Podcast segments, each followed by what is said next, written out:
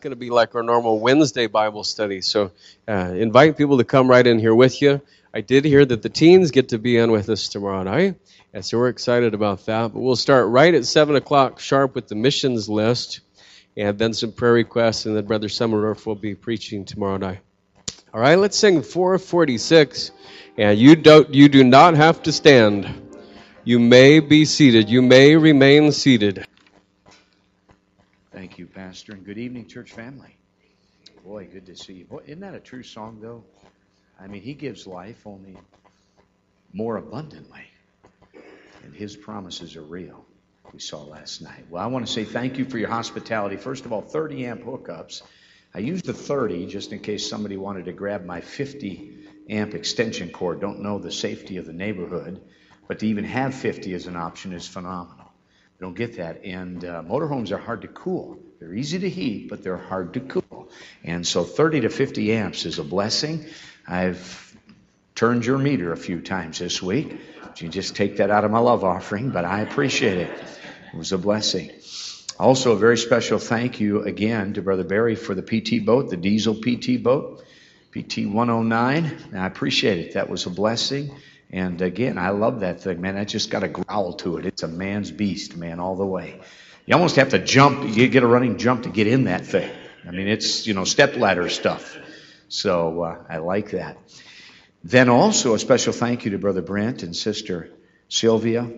And of course, uh, of course, uh, Brother Steve came along and for a wonderful meal tonight. Really enjoyed that. One problem, though, one problem.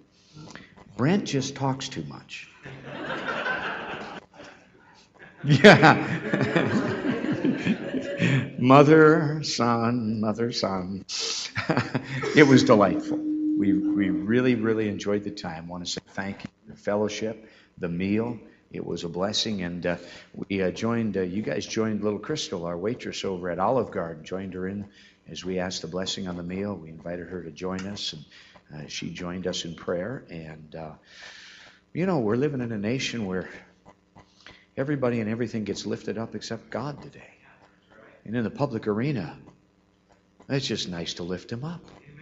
I know some people looking around like, what is going on there? Oh, we're just being grateful. Amen.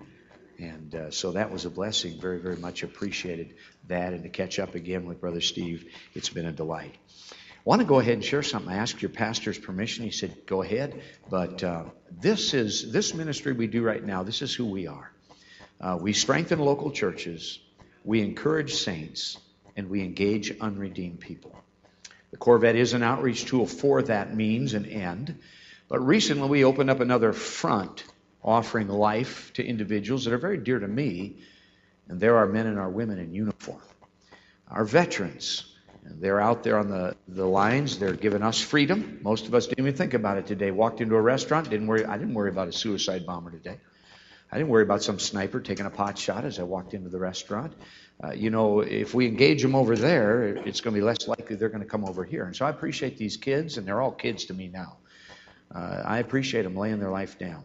So, about a year or so ago, I started up a care package program to the troops, and I'm just going to introduce it. I'm going to gift your pastor something, and then I'm zipping it and going to get to the preaching. But this has been a delight to get involved in. My heart loves this as well. We have three items we give the troops for free. Generally, we offer them through chaplains that are saved, love the Lord, and are lights out in that darkness. But sometimes they even go through commanders and command instruction uh, structure depending on who I meet. But first we have the pocket packs, and there are seven items in there, and you can see now they're all branch specific. We have Marine Corps, we have the Coast Guard, we have two star General Ron Henderson, Major General Ron Henderson, addressing the Air Force guys. We have Commander Gil Hanson, Tin Can Skipper, he addresses the sailors. And then Command Sergeant Major Archie Davis out of Fort Hood, Texas, Retired in 2012, he commanded 65,000 troops at one time. One of the greatest joys I had, we posted our Corvette right on the base. We set up an outreach. We call it a fishing hole. And Sergeant Major Archie Davis, Sergeant Major only answers to the commanding officer. It don't matter who outrank. He only he's the pit bull for the commanding officer. Two-star General Grimsley was who he was the pit bull for. So we got our uh, display set up and we're registering people, soldiers, for the free DVD to be delivered to their door by the local church, you know. And, and Sergeant Major, he'll, he'll get out there as these young lieutenants are coming through and he gives them the salute. And he said, Now, Lieutenant, you need to get over here and you need to sign up for that thing. No problem, Sergeant Major, no problem, boy. They just go, he just chases them over to engage and we can give them the gospel, you know. And so he's a delight, but he's followed us into evangelism. If you ever want a men's meeting, he's a leadership conference, uh, uh, men's meetings is what he's good at, brother. And uh, he's my front man for the pocket pack to the Army. Just last month, we gave out 400, 400 pocket packs went out to the troops Navy, Army, um, Air Force, and we had a few National Guardsmen. Then, of course, the DVD. That's our second tool that we give out for free. And then the third one, which the troops really love, well, here, I'll just go ahead and pull it out of my pocket. It's a two gigabyte ammo thumb drive. All right? The guys like this thing. And it's a waterproof ammo thumb drive, and we have five of my sermons on here, downloadable. We've got five clips from the DVD on here, downloadable. We have the dramatized audio of the book of John on here, downloadable. You say, 66 books in the Bible, why do you pick John? Well, John just throws the cards on the table. He says, I could have written about a lot. But these things have I written unto you that, that ye might believe that Jesus is the Christ, and that believing you might have life through his name. So we have downloadable audio of John. Entire King James Bible, PDF, downloadable. We've got 20 of my children's songs. Our kids cut seven recordings. 20 of their songs, Christian music, are on here. Uh, 135 screensavers of American icons, Statue of Liberty, um, Mount Rushmore, and then Bible verses to join up for a screensaver for your computer. So we got about $91 worth of ammo on this thumb drive for the troops. I told you that to say this. If you want to help the outreach, there's two ways to do it. Throw something in the blue box on my table. That goes directly to, the, to our outreach to the troops. Whether people put something toward this or not, we, we take care of it. We send it anyhow as the orders come in. We fill the orders, we send them out. The second way, you can buy a thumb drive. 25 bucks is what I sell them for. That pays for your thumb drive, and that pays for another one. And ammo's no good unless you're sending it downrange. So you get ammo, they get ammo.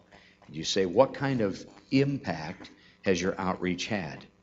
I'm going to hand this to my wife because there's, I'm not going to set it here, and I'll just hand this all to you. And let me read you one brief message from a lieutenant commander in the Navy. He sent this to me a while back. I get a lot of correspondence, but this one said it so well. He said, Hello, Brother David. I want to thank you for all the support you provide to us here at SOI West Coast, which is infantry training over in Camp Pendleton. Each Sunday, we make use of the materials your ministry provides to us. I realize you have some wonderful folks and churches who support you in this ministry to our Marines, so please pass on to them my gratitude. We are seeing many young men come to faith in our Lord and Savior Jesus Christ. And the materials you send to us are a tool in that effort. Listen to this. As I've mentioned before, we have an average of 15 young men trusting Christ as their Savior every Sunday. And some Sundays we see as many as 40 get saved. Now let's put it in context. He preaches to 200 to 500 Marines every Sunday. He said they're scared, they're homesick, most have never even heard the gospel. When I saw him for the first time, I found out what he did, and he told me he deals with the, the young Marines right out of boot camp, doing their infantry training before they go over to the war zone. I said, Well, how do you deal with them spiritually, chap? Because all chaplains vary. I mean, some I'll be quite frank, some aren't worth even saluting. I'll just tell you the truth. They're they're not interested in getting the gospel. They're just interested in a paycheck and hanging out with the guys at the bars, you know. Been there. I've been on the inside as a line marine. I know what I'm talking about here. But some of those guys, they really do care for these kids. It's not a paycheck. It's a ministry. And this is what he said to me, old Southern boy. He's, I said, how do you deal with these Marines? He said, basically, Brother Dave, I preach the devil out of them. It's my kind of chaplain. Because we got a lot of devil in every one of us. We need preached out. Amen? And uh, he's my kind of guy. And so we've hooked up with some key guys getting these materials in. I think I mentioned even in a Navy kiosk worldwide, we're on the verge of maybe seeing that happen. And uh, that's an amazing step. We never thought we'd even be getting tapped for consideration. But uh, if you want to help Blue Box, you want to help and have something to show for it too, personally, just pick up a thumb drive or think of somebody you can send it to. Trust me, they're well received, and there's enough spiritual ammo in there to light up a soul and bring them to life through Jesus Christ. All right? All right, take your Bibles tonight and let's go to the book of Exodus, chapter 3. What a shock. You had no clue where I was heading tonight. But Exodus, chapter 3. And once you find your place, if you're able to stand comfortably, stand with me, and I'll know that you have it. Exodus, chapter 3. I want to put a plug in for tomorrow night's message. It's a very new thought that the Lord has used in my life. It's a standalone thought, and it'll have a worksheet that you fill out as you go through it. So I would encourage you come back tomorrow night. This thought will revolutionize your Christian life and your prayer life in particular tomorrow night. So you come back if you can and bring a visitor. Certainly we would appreciate having them. Exodus chapter 3, verse number 13. And Moses said unto God, Behold, when I come unto the children of Israel, and shall say unto them, The God of your fathers has sent me unto you, and they shall say to me, What is his name? What shall I say unto them? God said unto Moses, I am that I am. And he said, Thus shalt thou say unto the children of Israel, I am has sent me unto you, the always existing God. Now, verse 15 has been our focus the past couple nights. And God said moreover unto Moses, Thus shalt thou say unto the children of Israel, The Lord God of your fathers, the God of Abraham, the God of Isaac, and the God of Jacob has sent me unto you. This is my name forever, he says.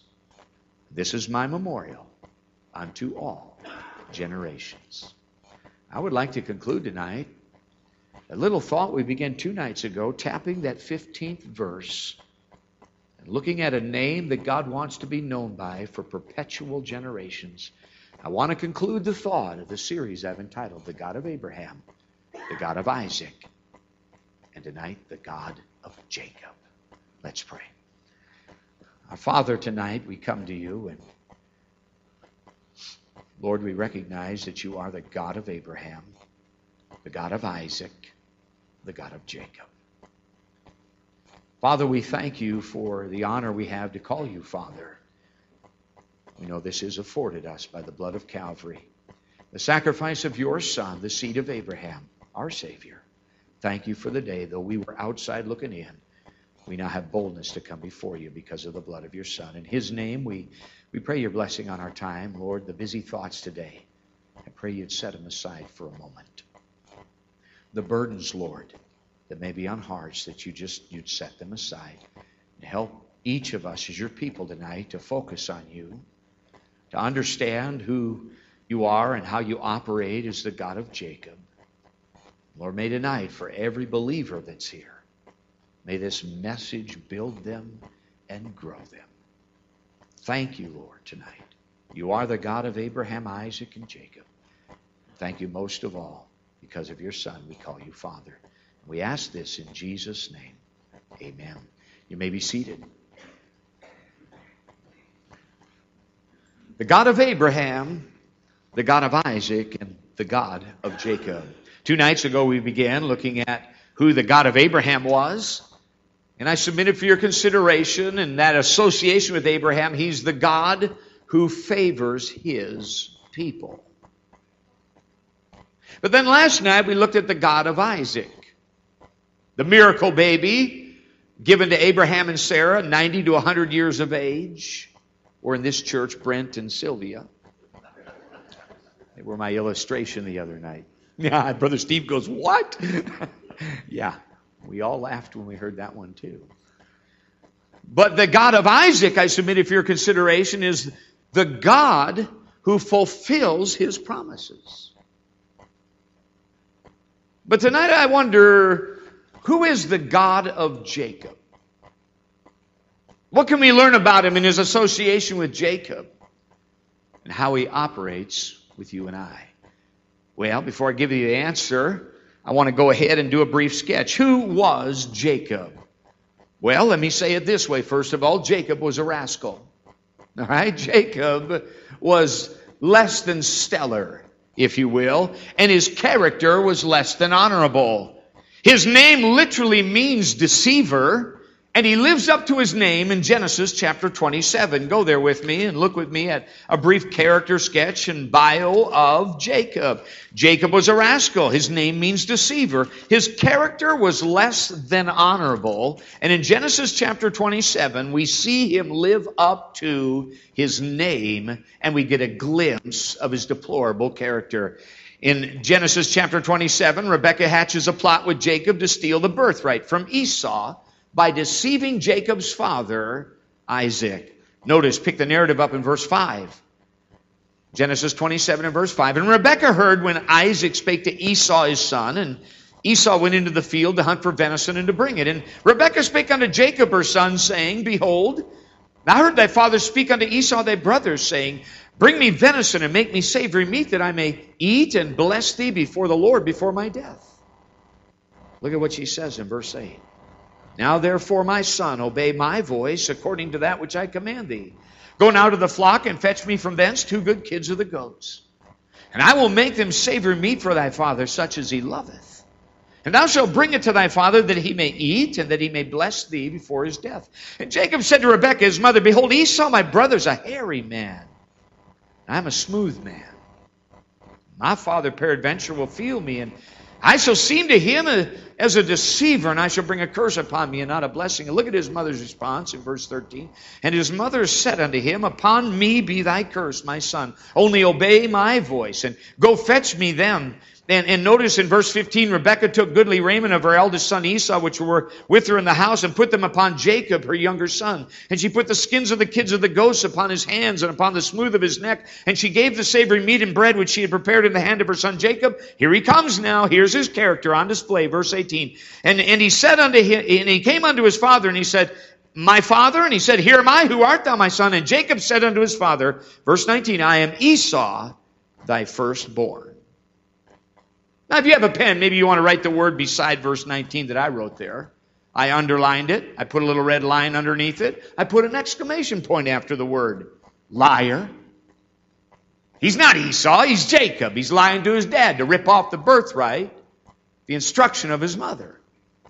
Well, he goes on though, verse 20. Isaac said unto his son, Dad's suspicious. How is it that thou hast found it so quickly, my son? No hunt ever went that well. And he said, Because the Lord thy God brought it to me. Write the word again. Liar. His mother brought it to him. He's throwing God's name under the bus now.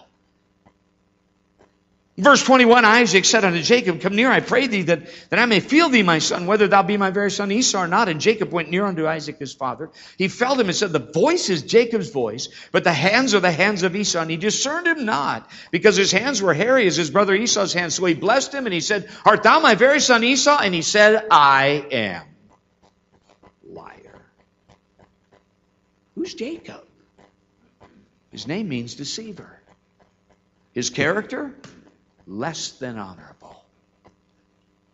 He lives up to his very name here in Genesis 27. He lies three times to his father to get the inheritance. Hey, you want to know what else he was? Let me just get frank about it. He's a mama's boy. He was mommy's little favorite. Mommy's always looking out for this one.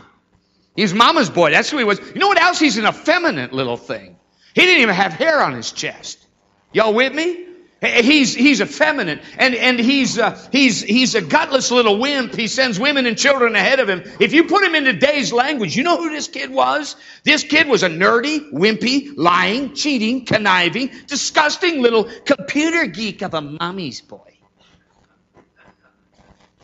That's who Jacob was.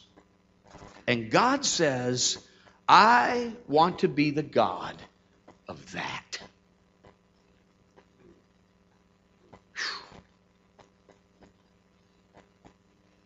Jacob wasn't much to write home about.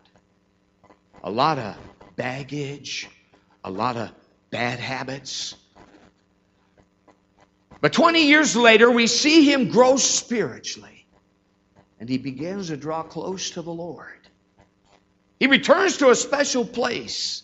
Go to Genesis 35 And in that place, he renames it. Look in Genesis chapter 35, 20 years later. Look at his return to this very special place that he had fled to when his brother went to kill him after he ripped off the inheritance. In Genesis 35 and verse number 2, the Bible says, Then Jacob said unto his household and to all that were with him, Put away the strange gods that are among you, and be clean, and change your garments, and let us arise, and look at this, and go up to Bethel. And I will make there an altar unto God, who answered me in the day of my distress, and was with me in the way which I went. Look at verse 6. So Jacob came to Luz, which is in the land of Canaan. That is Bethel, he and all the people that were with him. And look at verse 7. And he built there an altar and called the place El Bethel, because there God appeared unto him when he fled from the face of his brother. You know, in those early years, Jacob wasn't much to write home about. But years later, two decade, decades later, we see him grow spiritually, cleans up his life, and puts away the false gods, and comes back to a place called Bethel. And there he renames it. Bethel means house of God. El Bethel means the God of the house of God. It wasn't just a place, it wasn't just a building. This thing got bigger, it became a relationship, it became the person of that place, not just the place. And there at that place, God changes his name. Look in verse number 10. And God said unto him, Thy name is Jacob. That means deceiver. Thy name shall not be called any more Jacob. Look at how his name is changed. But, what is it? Israel. Shall be thy name, and he called his name Israel. Jacob means deceiver, but Israel means prince with God. You say, preacher, who's this God of Jacob? What's the little acrostics? What's the little uh, the verbiage here so I can catch this? The God of Abraham is a God who favors his people. Amen. The God of Isaac is the God who fulfills his promises. But the God of Jacob, he's the God who finishes his plan. He's the God who finishes his plan. I want to say tonight, the God of Jacob is not just working on Jacob, but I want to say tonight, the day you got saved, the God of Jacob began working on you. And you and I needed to be worked on the day we got saved and entered this father's family because you and I were just little Jacob and Jacob pets. The day we got saved, we were taken up out of a horrible pit, out of the miry clay. And our feet were set upon a rock, and He established our goings. He put a new song in our mouth, even praise to our God. Many have seen it and heard and fear Him and come to know Him. But let me tell you something about when you get pulled out of miry clay. I'm a farm boy, you don't come out clean. You enter, you come out of that pit of miry clay and you've got, you're covered in clay. You with me? It takes a long time to get that off you. And when you and I got saved, some of us come out of the clay of worldliness. Some of us were pulled out of the clay of wickedness and filthy sins. Some of you were pulled out of the clay of selfishness and self-righteousness and pride. And we entered our Father's family as little Jacobs and Jacobettes. We had closets needing cleansed. We had habits needing changed. Every one of us had attitudes that needed to be adjusted. And for some of us driving through life, looking in the rearview mirror, some of us had some baggage, emotional, spiritual, uh, financial, marital baggage that needed jettison. We didn't step into our Christianity glowing like Moses where people couldn't look at us. We're a project under construction. Amen? But the God of Jacob goes to work on us when we enter his family. You and I may have begun as a Jacob, but when he's done, we'll finish as an Israel. Can you remember those early Jacob years? I roll back the clock. I was saved in 1980. I was a young Marine at the time. And I remember within the first year, first of all, I remember the unbridled zeal and sometimes self righteous pride because I had the truth and others didn't. I remember the day came, I was just a year old in the Lord, and I was home on leave in May, and all of a sudden that Saturday morning the phone rang, and to my mom and dad's house, and I heard my mother come up wailing her father had died, Grandpa Bergquist. He died with a gospel tract that I'd given him right by his hand. I have no clue if he ever got saved. My prayer is he did. Heart attack. And so I extended my leave. I decided to stay over. I'm the only one saved at that point in our family. And as we began to prepare for Grandpa's funeral, a Marine Corps allowed me to stay, and my grandmother asked me to preach the graveside service. But the funeral was going to be held in the Masonic Lodge. Grandpa was a Mason. I didn't know anything about masonry. All my family were masons, both sides. It was Eastern Star, Masons, all that stuff. I'm just a newly saved kid, one year old in the Lord, coming to my grandpa's funeral. I went in totally with no prejudice whatsoever. But as I stepped into that funeral parlor and they began to come out with their little lambskin aprons, and they began to talk about how George William Bergquist knocked on a Masonic lodge looking for light. My little radar went, light. Jesus is the light of the world. But they never said Jesus' name one time. They begin to talk about how he was looking for truth. I went, whoa, I know who that is. Jesus said, I'm the way, the truth, and the life. But they never said the name of Jesus Christ one single time. And as I weathered that pagan, and I'll call it, that's what it, it just reeked of paganism. I thought, what is this? I was in full dress uniform. Afterwards, I went out and I preached a message for Grandpa. It's finished. His life is done. Words of sorrow. It's finished our chance to ever talk to him again. Words of regret. If you wanted something to, to get right, it's too late now. One day for you, it'll be finished. But out of those words of sorrow, sadness, and regret, there was a Savior who cried those words, and it wasn't sorrow, it was victory. For the finished work of Calvary pays for our sin. And I preach Jesus Christ and the finished work of Calvary. I'll never forget, Brother Man, Pastor Van Man, and I'm coming. I finish up, and these elderly ladies afterwards, they come up, they go, Oh, we're so glad. Oh, we're so glad you said that. We don't know what was going on in there. Oh, we're so glad the truth got to you. I mean, you know, and, and guess what? Guess what little Jacob did? One year old in the Lord. So on the way home, sitting in the station wagon, Dad's driving home. I'm sitting in the back seat. Dad's a Mason. I said, Dad, what's up with that Masonic junk? You know, and I start talking to him, and he starts talking to me, and I start jabbing him, and he starts jabbing back, and then I pushed his button so hard, I'll never forget. He turned and he cussed at me. I said, Oh, is that your Masonic training coming out, Dad? He said, What was your pro-? just a little old Jacob? Unbridled zeal about the truth, and I'm going to beat you to death with it. No grace. Y'all, y'all with me? I jumped, I came into this Christianity as a Jacob. Unbridled zeal, ready, fire, aim. you remember those years? Y'all with me? How about the lack of discernment as early Jacob's sometimes? I remember just uh, about the same time, my gunny sergeant come into my shop one day and he said, Summerdorf, he said, come here. I come over, what's up, gunny? He said, listen, he said, Hollywood's coming up to Port Townsend. They're filming a movie. It's called Officer and Gentleman. It's going to feature Richard Gere, and they need about 20 Marines in that movie. And son, we're picking the best we got. You're one of the best. We want you in the movie. You want in? I said, yes, sir. Put me in there, man. What an opportunity. Be a testimony, a Christian in Hollywood. I'm thinking to myself.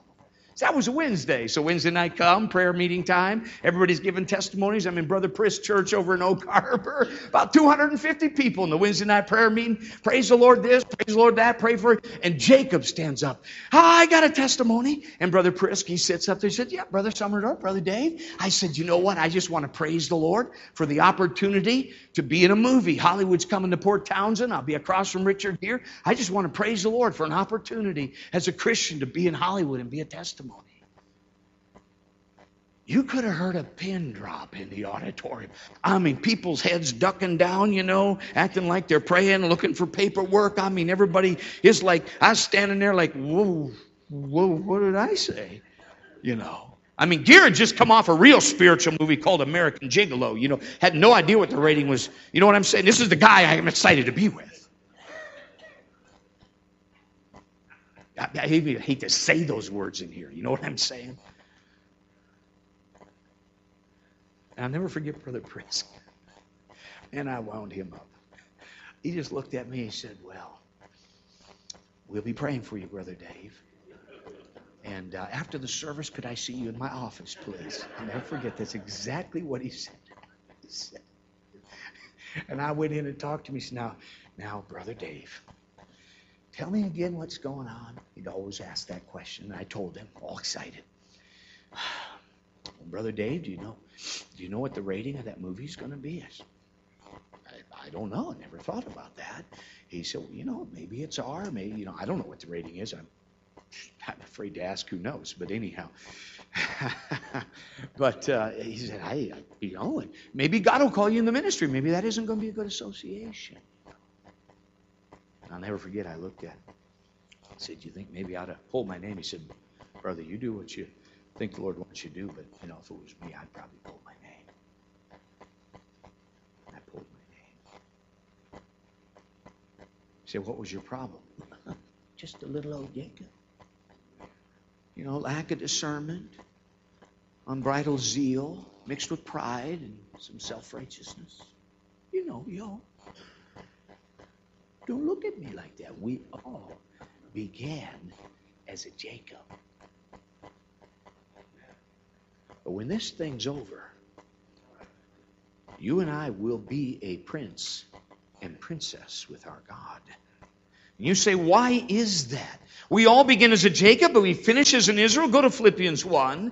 Philippians 1, you say, oh, what a great message. That's the porch. Now we're walking in the house. Here comes the message. Philippians chapter 1 Philippians chapter 1, why, uh, why is it that we may begin as a Jacob, but when this thing's done, our, our whole, everything about us will change and we'll be in Israel. We'll be a prince with God. And Philippians tells us why, and it's because what God starts, he finishes. Philippians chapter 1, look at what's said here, Philippians 1 and verse number 6. Philippians 1 6 says this, being confident. Spirit of God here to the church of Philippi says, being confident of this very thing, that he which hath begun a good work in you. Look at me. The day you got saved, God didn't begin a bad work in you. He began a good work in you. What he did was good, not bad. Amen? He started working on you. He started working in you now that you belong to his family. And, and it says, being confident of this very thing, that he which have begun a good work in you, look at this word, will perform it. Now, word perform literally means finish it until the day of Jesus you say, why? Does everybody who enters his family as a Jacob at the end of this whole thing become an Israel? Because what God starts, he finishes. And you may have started as a Jacob or Jacobette, but at the end of this thing, you're going to be an Israel. You're going to be a prince or princess with your God. The God of Jacob finishes his plan.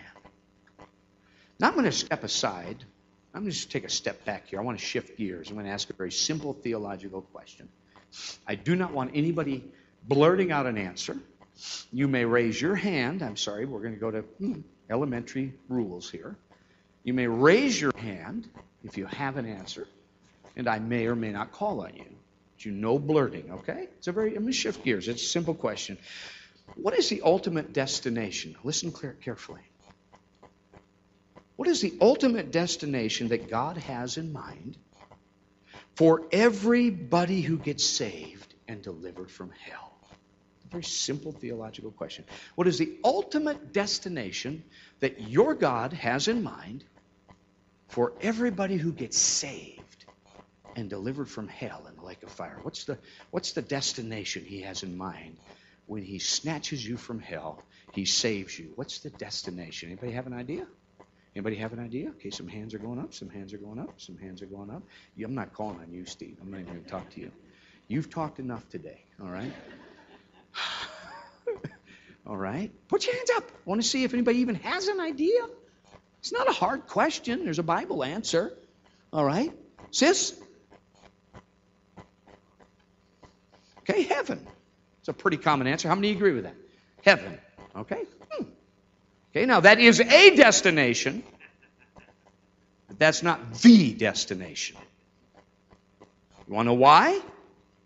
Because if we all got up there right now just the way we are, it ain't going to be heaven anymore. We're going to mess up the neighborhood. Okay, y'all with me? You, you, trust me, I can mess up my home. What do you think I'm going to do to God's home? Okay, I can mess. You can too. All right? So there's no, there's a different destination. The ultimate destination your God had in mind when He saved you and delivered you from hell was not heaven. That is a destination, the ultimate destination. Go to Romans chapter 8 and verse 29. Romans chapter 8 and verse 29, the Bible gives the answer. Believe me, I'm glad I'm going to heaven. I'm glad that's going to be my home one day, forever and ever, amen. But in the heart of your God, there's something that comes before that that's even more important to Him, and it's why He saved you. Romans chapter 8 gives the answer. Look at what's said here in Romans chapter 8, in verse number 29. Here it comes. Romans 8:29 says, "For whom he did foreknow, he could see in advance who was going to get saved. He also did predestinate to be you see in it? Conformed to the image of his son. When God saved you from your sin, yes, sis, you're right. Heaven is a destination. But you know what the ultimate one is? He saved you to conform you to the image of his son. And notice, look at the strong word in there. It's predestinated. The day he saved you, he predestinated you to be conformed to the image of don't, don't, don't let the Calvinists blow that beautiful word out of the Word of God.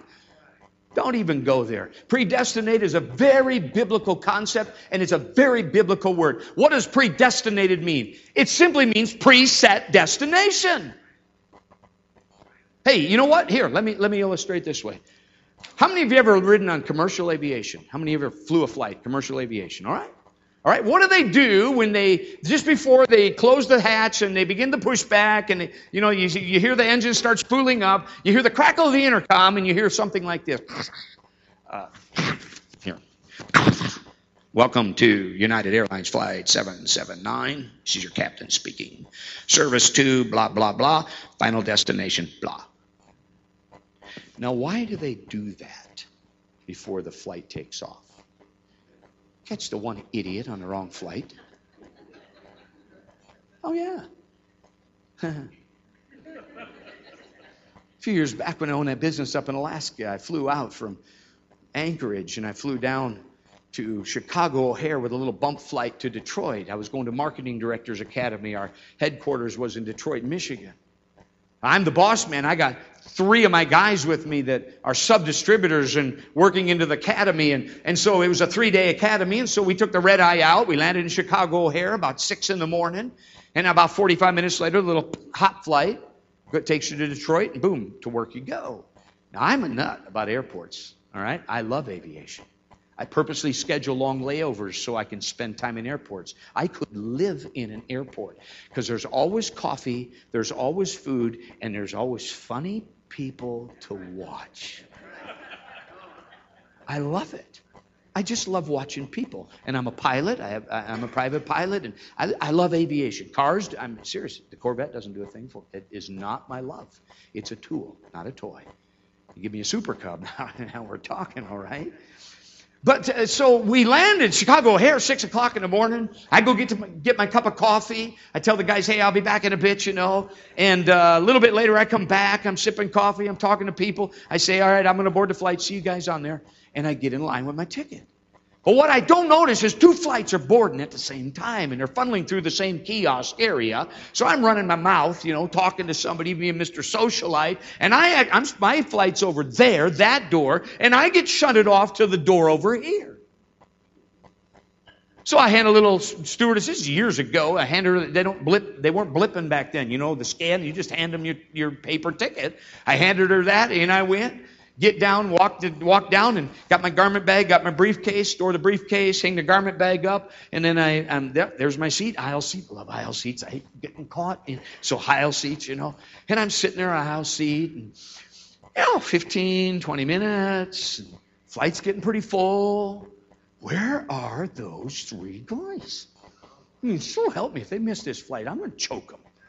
I paid for their tickets. This is stupid, you know. I'm starting to get wound up. Boss is getting wound up. Where are they?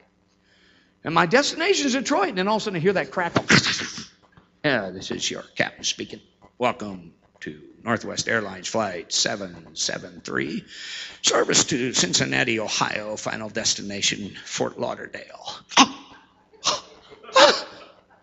Wrong flight. And then I became the salmon, you know, going upstream, you know, trying working my way through people, getting my garment bag, briefcase, you know, getting out. And I remember I come out of that door, the wrong door. I came out and I looked out of the waiting area. Ah! It's empty. Everybody's on their flight except moi. And I tell the little stewardess, I said, ma'am, I said, I got on the wrong flight. I'm supposed to be on that one over there. Could you, could you find my ticket? Sir, I'm processing the paper. I said, the name's Summer Dork. Just look for Summer Dork. And I said, just look for that. And I went running over here. I came running over, you know, garment bag, briefcase. I said, ma'am, I'm supposed to be on your flight. I, I got on the wrong flight. I said, could you hold the flight for me? Sir, I can't make any promises. In two minutes, I'm closing the gate. you know, and I go running back over. I said, Did you find my ticket? She says, It's right there. Thank you. And I come running back across, and it's like, I got my ticket. I got my ticket. And I'll never forget what she said. As I handed her the ticket, she tore off the tub, handed it to me. She said, You just made it. It's like, whoo, news flash. Then my tie's all messed up, you know, hair's messed up, what little I got. I'm sitting there, guy, get inside. She, I mean, she slammed that door right behind me. Oh, How did I do that? Oh, those three guys are in there.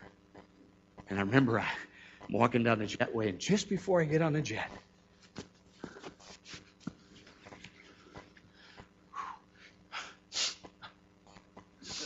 Yeah, hey boys, good to see you. Yeah, had an extra cup of coffee, you know.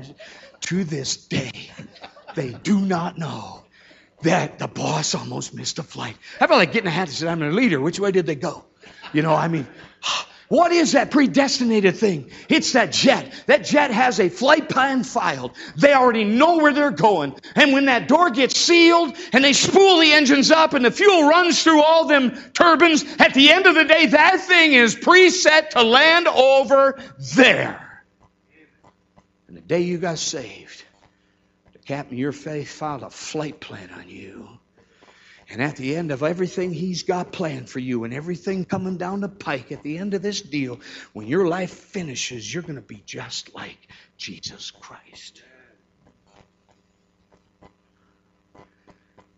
That's the God of Jacob. Now, He has a twofold process in place. Go to Hebrews with me. The first process is taking place right now. It's a current process, and then there's a future one to finish off anything that's lacking. At the end of this all, he wants you to be just like his son. And notice the current process he puts in place to everyone that enters his family. In Hebrews, in chapter 12, it's noted here, Hebrews chapter 12, look what's said in, in verse number 5. The God of Jacob is the God who finishes his plan. He finishes his plan. His goal is to conform you to the image of your son now that you entered his family and he's your father. And look at the first process he brings into your life. Hebrews 12, look what's said in verse 5. He says, And ye have forgotten the exhortation, Hebrews 12, 5, which speaketh unto you as unto children. My son, notice he's speaking to children, despise not thou the what? Chastening of the Lord, nor faint when thou art rebuked of him. For whom the Lord loveth, he chasteneth and scourgeth every son whom he receiveth. The day you got saved, you didn't enter a grandpa's home, you entered a father's home. He ain't just going to dote on you and give you candy and flowers. He's going to love you with a very purposeful love to mature you, to build you and to move you toward his benchmark of spirituality, not yours. And everything our Father does is on purpose, it's not accidental. I remember early in my Christianity, I was asked to hold a Bible study on a Monday night. Warrant Officer Bob Bliss was the one that was discipling me at the time. And prior to that, I had an eight hour watch as Corporal of the Guard in our hangar. And so they would allow you to do whatever you wanted as long as every, hour uh, for 10 minutes you spelled and relieved the hangar watch and then you monitored the phones. That's just the way watch it is, you know, it's boring. And so I said that that Friday night when I had the watch, I said, you know what, I'm going to use that time to get ready for that Bible, first Bible study I was ever going to teach. I figured I needed eight hours to get ready for that. You know how that is. You study for eight hours and you, you share what you studied in eight hours, you share it in 10 minutes. And you know what I picked for my topic? chastisement. Oh yeah. Here was my here was and when you read Hebrews 12, it just that just that verse, that section all by itself, here was my benchmark. God ch- chastens his children, he doesn't chasten those that aren't his. Okay? That was my benchmark. That's fair, isn't it? I mean, you read Hebrews 12, you know, you, you get chastened, you get scourged, you enter the Father, you know, da da da da da da. And so I'm almost done with the study, six and a half hours in, and I come across Psalm 94:10. And guess what that psalm said? You ready for this? Does not he that chastiseth the heathen? Why did that verse have to be there? I mean, it blew my whole study sky high. You know what first thing I was going to do, Pastor? I just was going to just bury it and not even share it. I just going to stay with my mindset. I mean, nobody was going to check up. You know, people don't even they don't even research what you preach. Just preach, brother. They don't. But I couldn't get away from that. I thought, okay, so who's the heathen? I went to the root word, Hebrew, Greek, whatever. You know, oh, it's just it's the heathen. Somebody doesn't belong to God. They're not regenerate. They're Psalm 94:10. Psalm 94:10. If that's what you were looking for. I got a lot of other good verses too, I, but if that's the one you want, Psalm 94:10. All right, Brent. so I started studying it out. You know what I found out? In Scripture, there's two kinds of chastisement. Two kinds of chastisement. I labeled them so I could categorize them. The first chastisement I found is called, I just put this label, it's compensational chastisement. It's retribution for sin. Whether you're lost or you're saved, retribution for sin happens. It's like the law of gravity. Somebody stands on a 10 story building and says, I am going to jump to my death. Choom, splat. Somebody saved says, but I'm saved. Well, gravity still, you got a lost splat, you got a saved splat. You got a splat, okay? It's gravity. The wages of sin is death. It can be emotional death. Why do you think some marriages die? Because somebody, through infidelity, killed off the feelings the other person had. The wages of sin is death emotional, spiritual, physical, every way you want to measure it. Sin brings death. It don't matter if you're saved or lost. I remember my I remember I had a guy in, in my my room as a young young Marine, and one Saturday morning I walk in back to the room from chow hall, and guess what? He's hugging the toilet bowl, puking his guts out, and here's what he said! Oh, I know I'm saved. Blah! I've never been this sick before when I got drunk. Blah! I remember looking at that going, you gotta be kidding me. I guess I was saved a lot earlier than I thought I was, because I used to get sick when I got drunk too. Just because you get sick when you get drunk doesn't prove you're saved. It proves you're stupid. Y'all with me? I know stupid's a bad word, but you can edit that out before you put it on. Stupid. It's a good description, bad word. Just because your sins judge you doesn't mean you're saved. No, there's a chastisement that only comes to believers. Watch this. Look at Hebrews 12. We slip words in there. Look at verse 6. Hebrews 12, 6. For whom the Lord loveth, he chasteneth and scourgeth every son who sins. No. Every son who's bad. No. Every son whom he receiveth. What is it? I call it instructional chastisement. It's entering the Father's classroom. Christian, do you know tonight you can be in the center of God's will? You've yielded and surrendered known sin as you've, he's touched it. To the best of your knowledge, you're walking with him. And he'll still allow something in your life to stretch you, to try you, to build you. He's not cursing you, he's building you into the image of His Son. He is not going to bring trials into lost people's lives other than to deal with their sin until they get so sick of it they finally turn to the Savior. But then when they turn to the Savior, He puts them in the classroom. He teaches them patience. He teaches them forbearance. He teaches them uh, uh, purity. There's things the Father wants us to grow in in areas. He will not waste the classroom on a lost person. They have to be in His family first. Amen? Can you remember some of the tests? You failed them because you were sold the lie that God just wants good things for you. Somebody told you that, they're lying to you. Besides, good and bad is a total relative term. My kid, my grandkids, you know what they think? Grandpa's good when all he does is give them candy. But that's bad. You with me? It's not really that bad because you can send them home to their parents.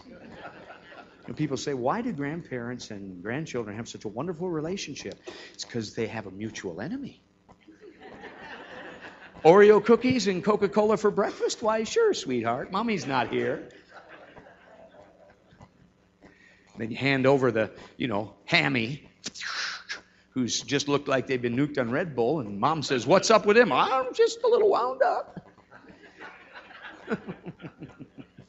it's not a good family conference topic, but you know, one day we'll come through and preach better stuff. I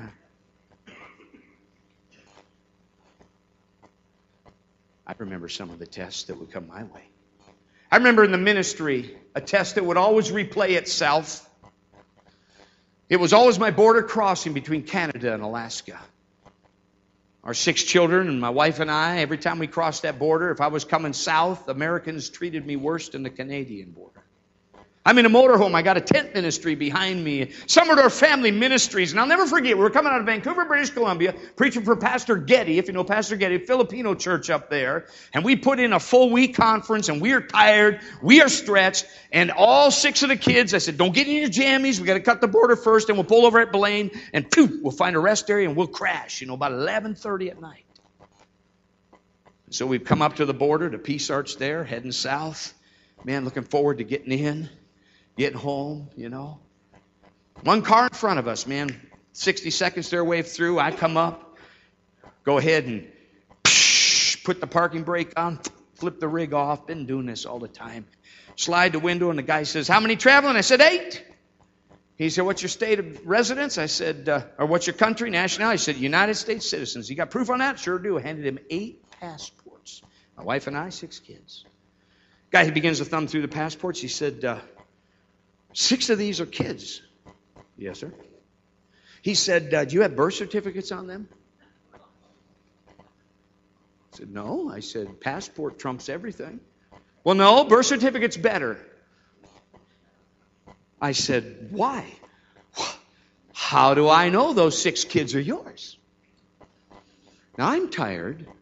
I'm serving the Lord. I'm not living in any known sin that I'm aware of. And this American guy, he's on my side, the same country. I got a Marine Corps sticker in my windshield. And so, you know, I am. Mm, mm. And I felt like saying, well, what kind of retard travels around with somebody else's six teenage kids? But I just zipped it. But I mean, I was like, mm. So he said, uh, I need you to go ahead and park up there, bring everybody inside. And when they say that, means they're going to go through your whole vehicle for 45 minutes. It's 11:40 at night. So he's turning to go in, and I don't let him go in. I said, "Wait a minute." What? I said, "Why?"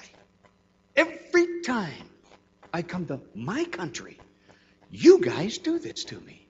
I said, I go north. The Canucks don't give me this kind of problem, but you do. I'm Marine Corps. I'm you. What in the world do you have to go? And I'm reading him as I do this because as you do this, if you push him over the edge, you will get your vehicle stripped down to parade rest. You will be putting it back together for six hours. They will put you on their little list. But I am ticked, man. Jacob's coming out, and as I'm sitting, there, I say, and then his supervisor joins in, and I'm going, and he says, "What's the problem?" I said, "Hey," and I just go back into the deal. And he goes, well, you know, and, and, and they don't know what to do, but you can see it starting to ratchet up. My wife's over there going, be a sheep. She's praying, be a sheep. Be a sheep. I don't want to be a sheep. This is stupid. This is my country. This is how I'm thinking. Finally, I can tell, man, if I open my mouth one more time, it is over. It is so over. I am so, so regret pushing the general's button. You know what I'm saying? So I said, all right, and I pull ahead, set the brake, shut the rig off. All eight of us come in, including Norton, my dog. Comes he comes in too. He was Norton. I called him Norton. One of these days, Norton. You know, and then they come. Patches was his name. We get in there, and, and as soon as we get in there, they treat you like you're a, you're a criminal. I mean, there's no decorum. They're just, you know, they say, all right, give me your keys. Here, here's the form. You fill out what's in there, everything. Don't miss anything. It's like, you know, it's like, you know, you feel like, oh man, I'm going to get frisked, you know. And, and so they just take the keys, don't say thank you, head off, and, and, and then you're supposed to write down everything that's in your, your motorhome. It's your home. I mean, I could be here for two hours. I don't even know what's in the thing, you know. And what really would torque me is they'd always search my motorhome, but they, how many times do you think they searched my trailer? How many times do you even think they asked what was in my cargo trailer? Zero. It was the universal invisible trailer. If I had a fertilizer bomb, that's where I'd have had the thing. They never even asked to look at it. Strike that. Do not put that on the air. All right. Well, actually, yeah, it was. Uh, yeah, it was Centennial Baptist Church that I said that. Pastor Tony Van Manen, right? And his wife's Amy. Where are my deacons? but and so it's like what? I mean, what is the system here? And so here's what happened, man. They grab all my gear, off they go, and I am torqued, man. It's midnight now. I just. Mm, and if you ever been in that situation, it's a big horseshoe counter like this, and the opening right here, there's a red dotted line. There's a red line goes right across, right here, and there's a huge plaque that says, "Under no circumstances do you cross that red line."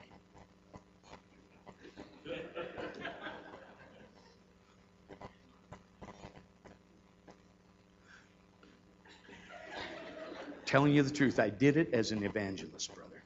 I did. I just I just had to do it. I was torqued. so they come back. Okay, they don't even say thank you. Here's your keys. Don't even say have a good night. I get back in the motorhome. Kids get back in there. And I'm sitting there. I flop down in the seat and I look at my wife. I said, How come every time I come to my country, this is what the greeting is I get? How come every time they have to do this to me and search the rig? She's over there. And this is what she said. Well, maybe if you pass the test, God wouldn't keep giving it to you.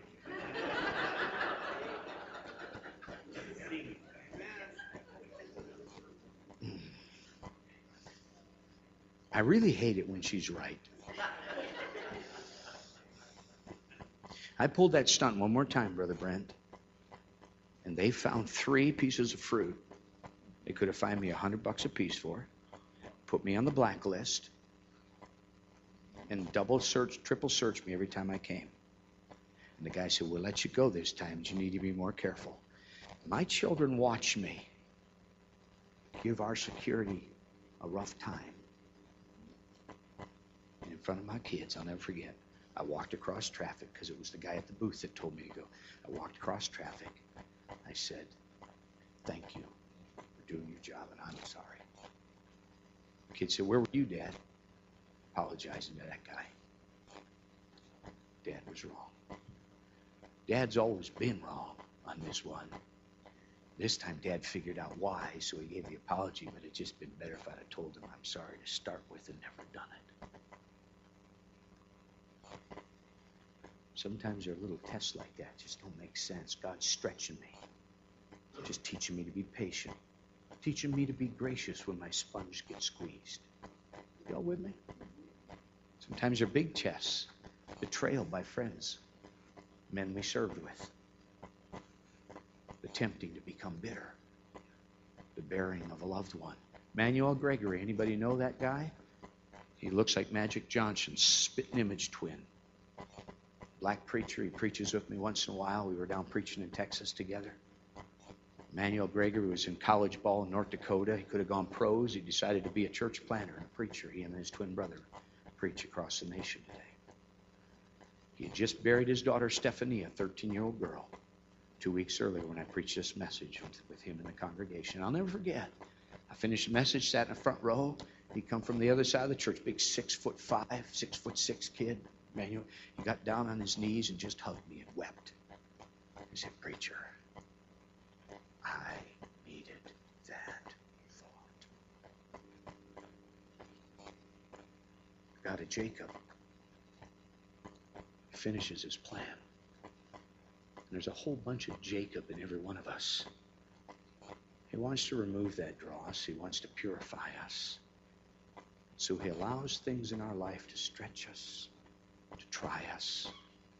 May not even be living in sin. He puts us in the classroom to build our faith and make us behave like his son. That is a current process. You said, oh, swell. You mean if I'd have just stayed lost, I'd have just gotten the compensational chastisement? Now that I'm saved, he still compensates me for my sin and puts me in the classroom? You gotta be kidding me. If I'd have known that, I'd have never gotten saved. Too late. You are sealed with the Holy Spirit of promise. This flight has already taken off. You can fuss about the food. You can fuss about the service. You can fuss about the turbulence. You can fuss about the plane and the routing the captain takes. But you're on this sucker till you get home. Why don't you quit fussing and try to be a blessing to the people around you and try to learn what the captain's trying to teach you? This ain't about your happiness. It's about His holiness and it's about Christ's likeness because that's what the world needs today. Phony don't cut it. Real is what God wants. The present process is painful. The present process does sometimes never make sense. But He said, I'll never let something in your life above that which ye are able. If you turn to Him, He'll give the grace you need. And then there's a future one. Look with me. Ephesians chapter 1. We're about done tonight. The God of Jacob is the God who finishes his plan. In Ephesians chapter 1, Ephesians chapter 1 and verse 5, another predestinated destination. And look at what's said in Ephesians 1 5.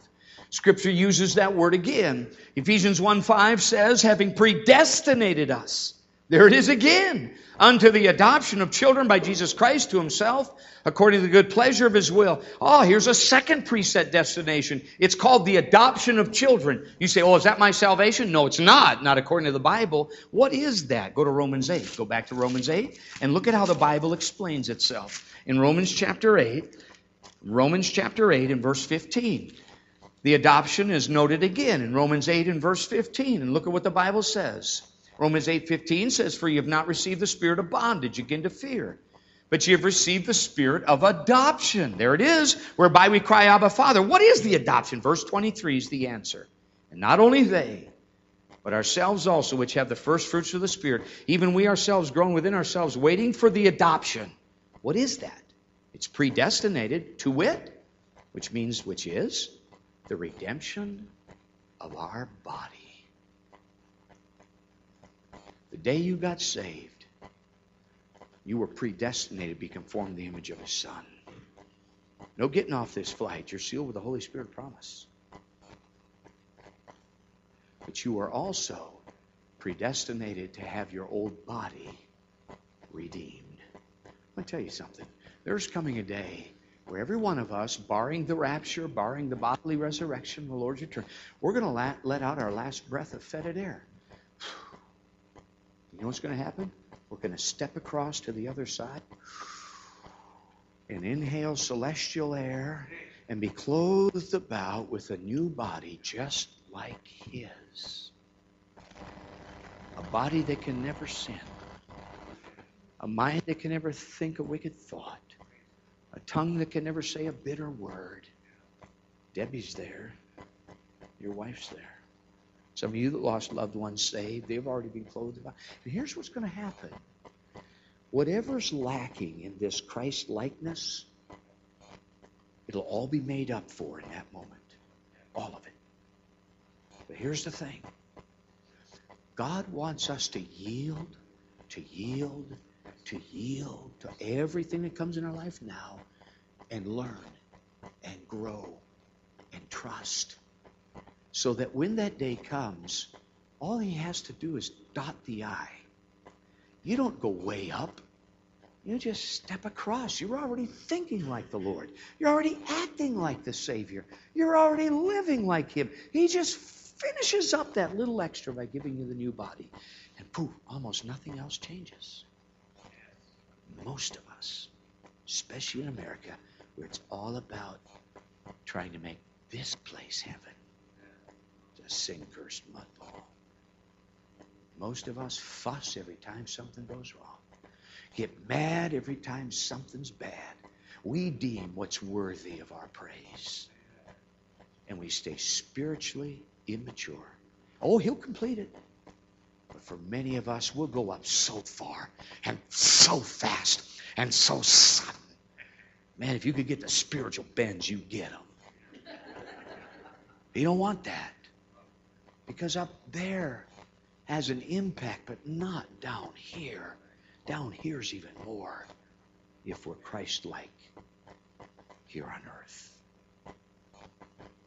I'll close with this. Go to 2 Corinthians, watch this. Or Romans chapter 8. Romans chapter 8. We're there. Romans 8. Watch this. Romans chapter 8 and verse 29. Notice Romans 8, verse 29 tells us, For whom he did foreknow, he also did predestinate to be conformed the image of his Son. Well, look at the verse in front of it, because here's the process. And we know that how many things? Romans 8, 28. What's the word? All. All things work together for good to them that love God, to them who are the called according to his purpose. You, you mean, preacher, the bad things?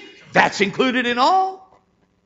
You, you mean the, the trials? That's included at all. Paul said, when I'm weak, I'm strong. I glory in tribulations and persecutions and necessities. He says, because he recognized that's the maturing point.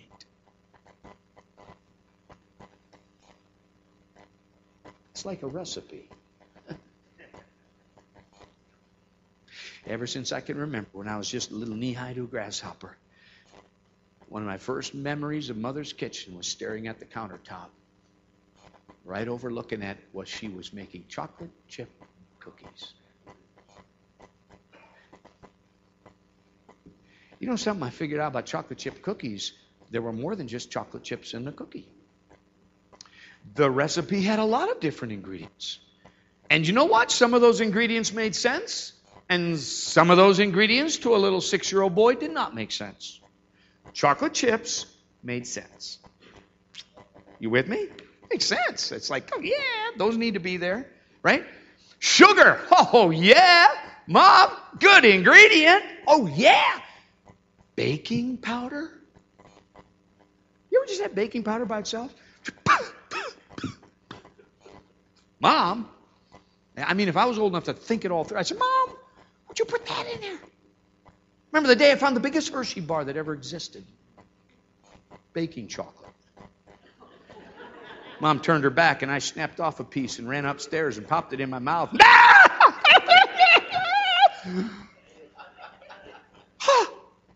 I said, What would she put that into my dessert? Ah! Salt all by itself doesn't make sense. Eggs all by itself, ew, disgusting. But notice it's not each individual ingredients, it's all of them working together, being heated, being torched, being molded, being put together that produces that. Your Father knows what's best. And He has predestinated you once you joined His family to be conformed to the image of His Son. It don't matter how much you fuss. The trials and the tests are going to keep coming, and some ingredients are sweet and some are bitter. Some are delightful and some are dry. But He knows what's best. And it would do us well to not say, Why? Why? But, Lord, what? What do you want me to learn?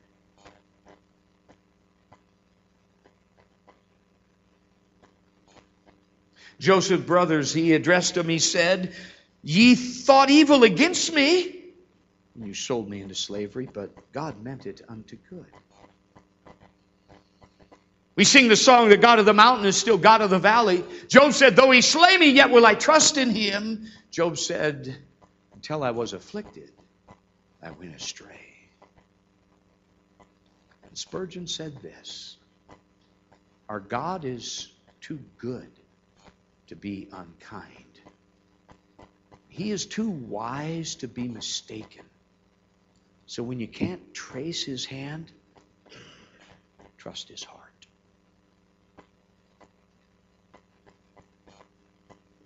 And when he deals as the God of Jacob in your life, your life, your life, your life, your life, your life, not always because of our sin, he's just trying to teach us something and build our faith and create graciousness. You know what I'm saying? Give us a long suffering, sweet spirit. He's just trying to crush out the junk sometimes, and and and and just like a marathon run, he's he's sweating out the junk, and he puts us when he treats you and he deals with you as the God of Jacob. Do not forget, he's still the God of Abraham, and he favors you. You're the apple of his eye, but he's also the God of Isaac, and he promised that what he began in you he'll fulfill to the day of Jesus Christ. And the God of Isaac always fulfills his promises. He must keep his word and do his work in your life. And you know the best place to start on the, the name change? Remember when Jacob wrestled with the Lord? The angel of the Lord said, Let me go, the day breaketh. He said, I will not let thee go except thou bless me. That's who we are. We come to the Lord and say, Lord, bless me. We struggle, Lord, bless me. I need a blessing. You remember what his answer was? Lord, I will not let thee go except thou bless me. And he said, What is thy name? And he said, Jacob. Yes. And he said, Thy name shall no longer be Jacob, but Israel. Check it out just before Bethel that happened. God is willing and able to change every one of us. But we've got to first be honest with Him about who we are before we can ever be changed. What's your name tonight? What's your name? What's your character? What's your sin? Everybody has a closet. We all got some closet that dogs us. You say, Well, I don't have one. I found yours. It's pride. You just think you're something. What is your name? You come to God and start there. And He'll begin to change you and mold you into the image of his son and begin to change your character and name from Jacob to Israel. The God of Abraham is a God who favors his people. The God of Isaac is a God who fulfills his promises. The God of Jacob, praise the Lord, is the God who finishes his plan. This God is our God. And I am grateful he'll be our guide even unto death. Let's stand. Heads about and eyes are closed. I'm asking musicians to come. Father, thank you tonight for how you deal with us as the God of Jacob. Father, when you do, and, and even today, Lord, you've dealt with me in an area. Lord, I praise you for the fact you're still the God of Abraham and you favor me. I'm grateful you're the God of Isaac. You are a God of integrity. You always keep your word. And Lord, I tonight ask, and Lord, I thank you that the good work you begin in me, you promise to perform until the day of Jesus Christ. I pray for your people tonight. Lord, I pray that they would yield to your hand, that you're working in their life as the God of Jacob. May they not fret and fume and fuss. Father, may they yield and trust you. Whatever comes in their life, in the recipe of Christ likeness. Conform us to the image of your Son. We don't even need to give you permission, Lord. But keep us mindful of that, lest we react when you want us to respond, lest we fuss, Lord, when you want our faith to grow. Lord, for the one that's not even in your family, help them to see they'll never have your eternal favor apart from Jesus Christ. May tonight be the night they surrender. Just drop the reins and run to your Son for the forgiveness and salvation their soul, their parched and empty souls long for for years. And I ask and I pray this in Jesus' name. Amen. Heads about eyes are closed, music playing softly. You slip out and come if you need to come. We'll give you an opportunity to respond. Kneel down where you are. Every church has a different personality. Just want to give you an opportunity to do something with a message tonight. That thought ought to just kind of drive you to your knees. You think how so often we react and we just we indict our God for even wanting us to be like his son. Sad. We ought to thank him. He cares enough to go to work on us. We got we got to be grateful that he's got us in the potter's house. Because our little clay jar was heading to hell. Praise the Lord, He does want to change us. Let me tell you something. Your spouse wants you changed too. Your kids need you changed. Your grandkids need you changed. Your, your boss needs you. You all with me? There's a lot about us that's not pretty. What's your name tonight? What's your name tonight? Who are you? But You start right there. Lord, here's who I am. Here's where I failed you. By your grace, help me pass the test. Lord, by your grace, help me learn a lesson. I'm sick of being me. I want to be like you. I want to be like you. Do, do,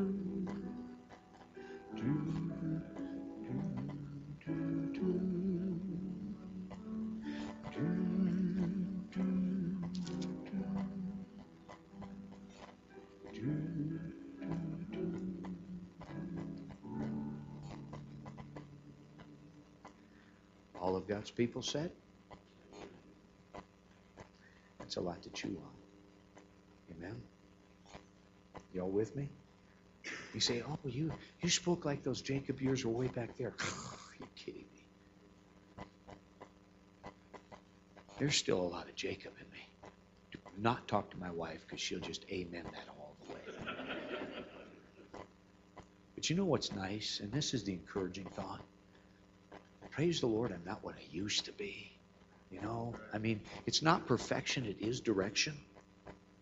You should be more mature now than you were last year. You should be more capable of dealing with, with issues in your Christianity now than you were two years ago. You say, Well, I'm going the wrong direction. You're not spending time abiding in Him. That's the problem. You're not spending time. You want to be like somebody, you got to spend time with them. Okay? That's where that whole process begins. And then yield to what the Father allows in your heart and in your home. Amen? That's a good thought tonight. I, I, that thing really helps me. I hope it helped you as well. Pastor, you dismiss us as you see fit, and I do have a thumb drive for you. I'm sorry, I was I meant to give that to you, but uh, uh, and then tomorrow night you come back. I've got a really good message and a worksheet. You can take it home and you can ruminate on what I'll teach tomorrow night. It's a great thought. All right.